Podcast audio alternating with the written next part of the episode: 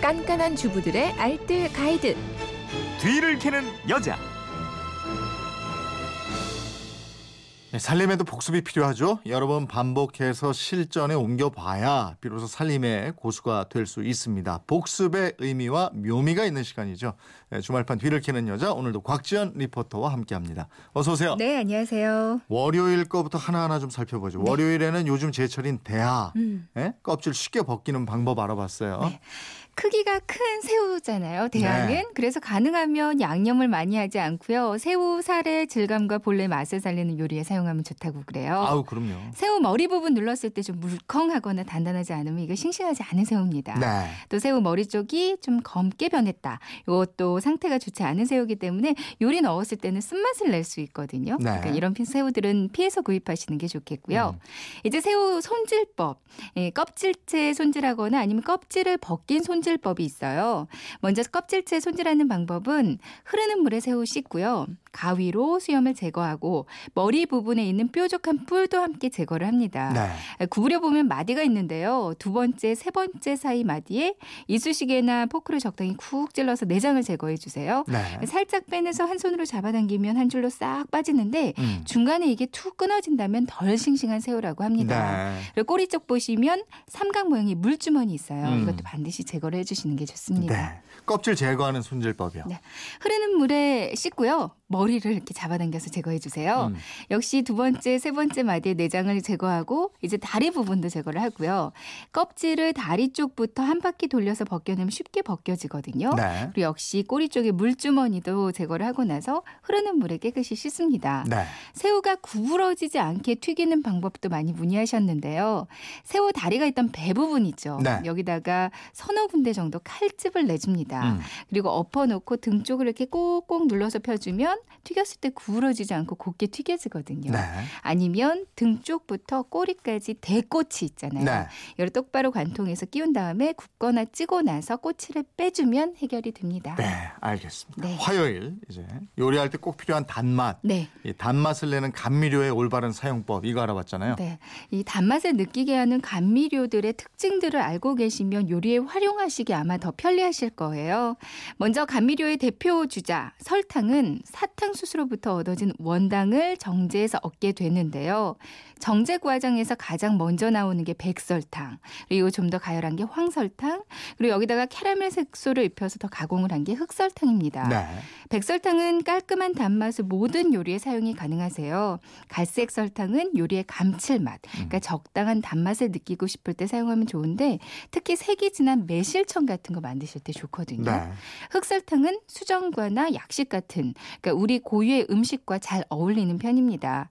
그리고 설탕 내용으로 많이 쓰이는 올리고당 있잖아요. 네. 포도당에 이 과당이 결합한 형태거든요.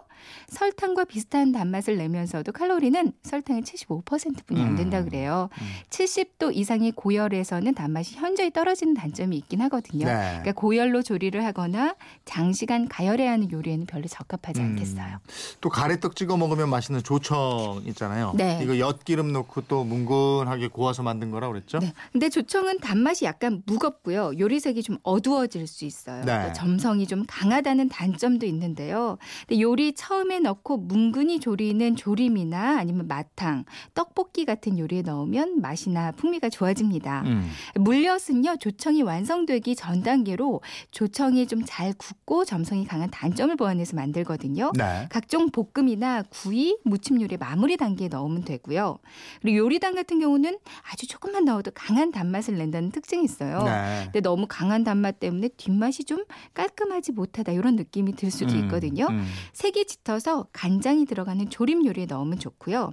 또 단맛이 강해서 미숫가루 같은 음료에 단맛을 낼 때 사용하셔도 좋습니다. 네. 그리고 꿀 같은 경우는 각종 미네랄, 영양 성분들이 살아 있잖아요. 네. 그러니까 생으로 요리하는 음식에 적당하고요.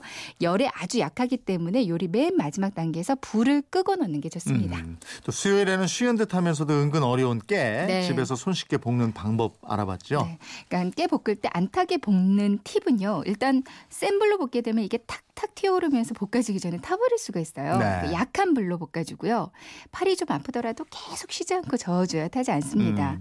바짝 말라 있는 상태로 볶지 않고요. 어느 정도 물기가 있는 상태로 볶는 게 더 고소해져요. 음. 바싹 말라 있는 깨를 볶으신 다음에 볶기 전에 분무기로 물을 살짝 뿌려주는 것도 한 방법이고요. 네. 그리고 다 볶았으면 식혀서 이제 유리병이나 밀폐 용기에 넣고요. 냉동실에 보관해 놓고 쓰기 전에 바로바로 그러니까 조금씩만 빻아서 요리에 넣으시면 됩니다. 흑임자는 참깨보다 알이 조금 더 굵고 납작해요. 근데 참깨는 이렇게 볶으면 색이 보여서 어느 정도 볶아졌는지 가늠할 수가 있잖아요. 네. 근데 검은 깨는 눈으로 알아볼 수가 없어서 음. 참깨를 조금 섞어서 함께 볶는 게 좋습니다. 음. 전자레인지에 볶는 방법도 있거든요. 깨를 깨끗이 씻어서 고온체에 걸려서 물기를 빼주고요. 넓적한 볼에 깨를 담아주세요. 그리고 뚜껑은 덮지 않고 전자레인지 강으로 음. 한 3분 정도로 돌려줍니다. 네. 3분 정도 돌리고 꺼내서 주걱으로 한번 섞고 또다시 넣고 1분 정도 돌리고 섞어주고 이걸 반복하시면 되거든요. 그럼 시간도 얼마 안 걸리고 깨도 하나 튀지 않고 아주 편리하게 볶으실 수가 있어요. 네.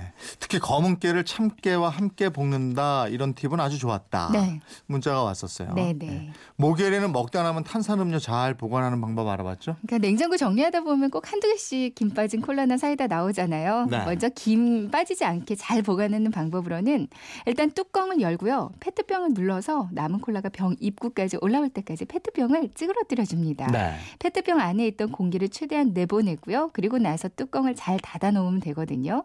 이때 작게 자른 비닐을 막에 덧대서 뚜껑을 꽉 막아 놓으면 탄산이 몇 줄 지나도 그냥 그대로예요. 그리고 김 빠진 사이다 활용하는 방법으로는 갈비찜 할 때 고기 핏물을 빼야 한다면 이때 사이다 조금 넣으면 고기가 연해지고요. 네. 가끔 그 냉장고에서 된장이 좀 딱딱하게 굳을 때 있어요. 음. 이때도 사이다를 조금 넣으면 부드럽게 풀어지고요. 또 깍두기 만들 때 양념에다가 사이다 조금 부어서 반나절 정도 삭힌 다음에 물을 버무리면 깍두기가 더 아삭해집니다.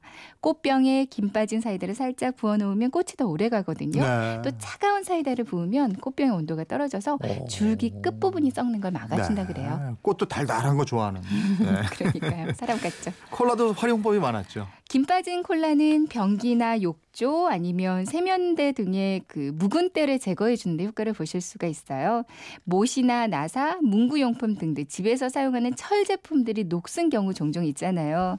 이때도 녹슨 철 제품을 콜라에 담가두면 이산화탄소가 녹아서 녹을 분해한다고 그래요. 네. 또 옷에 묻은 기름때 제거하는데도 세제와 함께 김 빠진 콜라 조금 섞어서 기름때 묻은 옷을 애벌 빨래해 주시고요. 음. 그다음에 세탁기 넣어서 놀면 얼룩이 한결 어. 나아집니다. 네. 김 빠진 콜라는 분무기에 넣어서 유리창에 뿌리고 신문지로 유리창 닦을 때 사용하시면 좋고요. 네. 탄 냄비에 콜라를 넣고 끓이면 탄 냄비도 깨끗해져요. 음, 알겠습니다. 주말판 뒤를 캐는 여자 곽지연 리포터였습니다. 고맙습니다. 네, 고맙습니다.